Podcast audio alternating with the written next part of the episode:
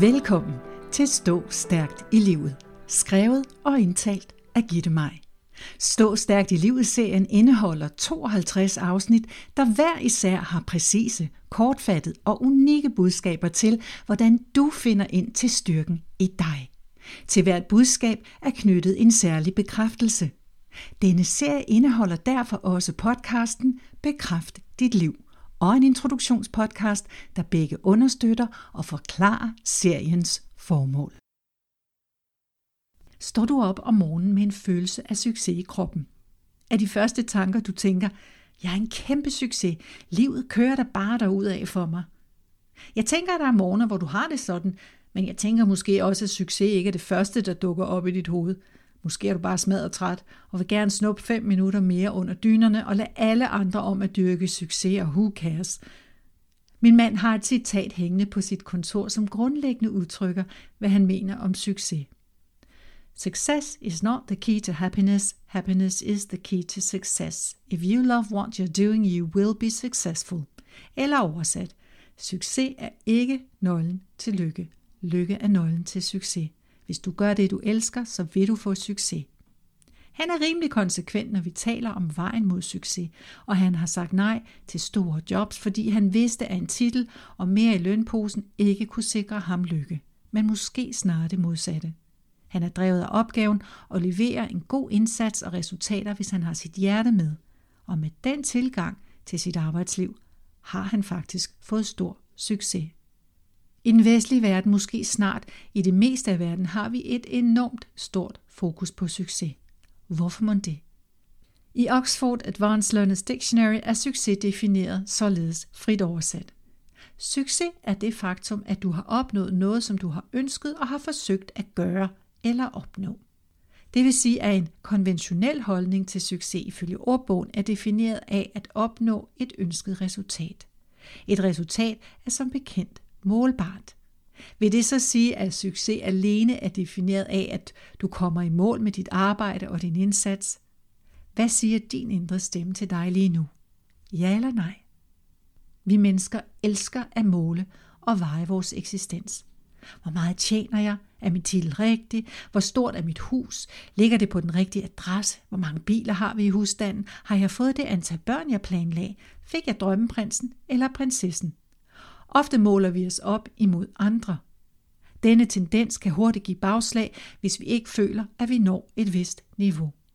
Når vi lever efter en målbarhedsnorm, så lever vi efter en devise, hvor alt kan gøres bedre, større og mere imponerende. For hvad sker der, når du har nået dit første mål? Skal du så til at jage efter det næste mål og det næste? Hvornår er nok så nok? Jagten på målene og succesen kan til sidst ende med at blive skruen uden ende, hvor du aldrig rigtig føler, at du når det endelige slutmål. For succesen kan altid udbygges og gøres større og mere imponerende, ikke? Behøver jeg at sige, at der aldrig har været så mange stressramte i Danmark, som der er lige nu. Ifølge Stressforeningen er 35.000 danskere sygemeldt med stress hver dag. Jeg har selv været en af dem. En undersøgelse fra Gallup viser, at 55 procent af alle amerikanere hver dag oplever stressrelaterede symptomer. Jagten på succesen og de uendelige mål kan have en pris. Når vi ikke når vores mål, kan vi føle os utilstrækkelige og opleve nederlagsfølelse, og at vi ikke slår til. Winston Churchill, den berømte britiske premierminister, sagde om succes. Succes er ikke endelig. Nederlag er ikke endelig. Det er dit mod til at fortsætte, som betyder noget.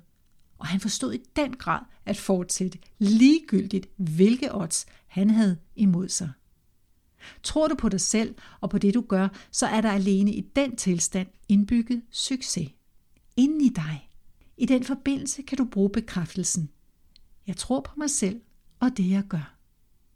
Jeg tror på mig selv og det jeg gør. Med den bekræftelse får du flyttet dit fokus fra målet til indsatsen. Succes eller ej. I min optik er det indsatsen, der bør være din eneste indre succesindikator. Og dit mod til at fortsætte og klø på, uanset udfaldet. Du kan kun gøre dit bedste. Det er i troen på, at det du gør, det gør du godt nok. Du kender godt selv forskellen på din gode og din knap så gode indsats. Følelsen inde i dig er mærkbar. Hvis du får succes på din dårlige indsats, så er du faktisk bare heldig, men chancen for en gentagelse er nok relativt lille, og du har i øvrigt intet lært. Men hvis du til gengæld ikke får succes for en god indsats, så er du stadig en succes. For det er indsatsen, der er væsentlig. I den ligger en masse læring og tilegnet erfaring, og den kan du bygge videre på. Hvis dit fokus først og fremmest er på indsatsen, så opnår du en indre fred i rejsen mod målet, og når ja, vejen mod den ydre succes bliver mere fremkommelig. Så er dit fokus mere på selve rejsen mod målet og på at udforske, kreere og vokse, som Wayne Dyer også skriver i sin bog 21 Days to Master Success and Inner Peace. Da jeg startede hele min proces og rejse med at skrive podcast, havde jeg en tidsramme for udgivelsen i mit hoved, som er blevet brudt gang på gang. I starten var det bestemt ikke med min gode vilje, at jeg overskred min indre deadline. Jeg kom fra den kommercielle verden, hvor jeg var vant til at overholde mine deadlines. Mit fokus på arbejdet var at nå målet. Jeg mener nok at vide, at min indsats frem mod at nå målet var tilfredsstillende, men det var målet, der var det vigtigste. At nå mine mål var afgørende for, hvilken årlig vurdering for mit arbejde jeg fik af min chef, og i sidste ende afgørende for min lønregulering. Så jeg var virkelig god til at nå mine mål.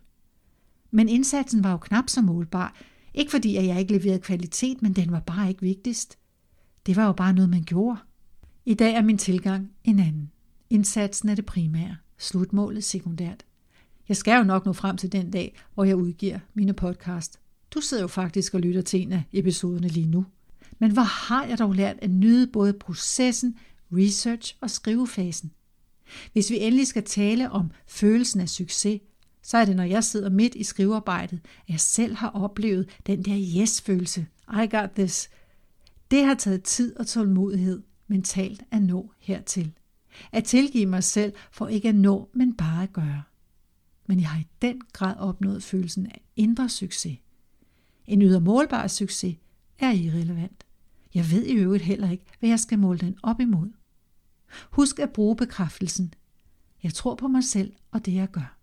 Se den igen og igen, så du husker dig selv på, at du står stærkt i livet, når du lader indsatsen være dit primære mål. Resten skal nok komme af sig selv. Vågn op hver dag og sig til dig selv, i dag gør jeg mit bedste. Ingen kan forvente mere. Bekræftelsen kan du også gentage for dig selv, mens du lytter til musikken, der afslutter denne podcast. Men før jeg starter musikken, vil jeg gerne takke dig for at lytte med helt til slutningen af denne episode af Stå Stærkt i Livet. Jeg håber, du kunne lide den, og det vil betyde uendeligt meget for mig, hvis du deler den, så vi kan få spredt budskabet om, hvordan man står stærkt i livet med så mange mennesker som muligt. Jeg tror på mig selv og det jeg gør. Jeg tror på mig selv og det jeg gør. Jeg tror på mig selv og det jeg gør.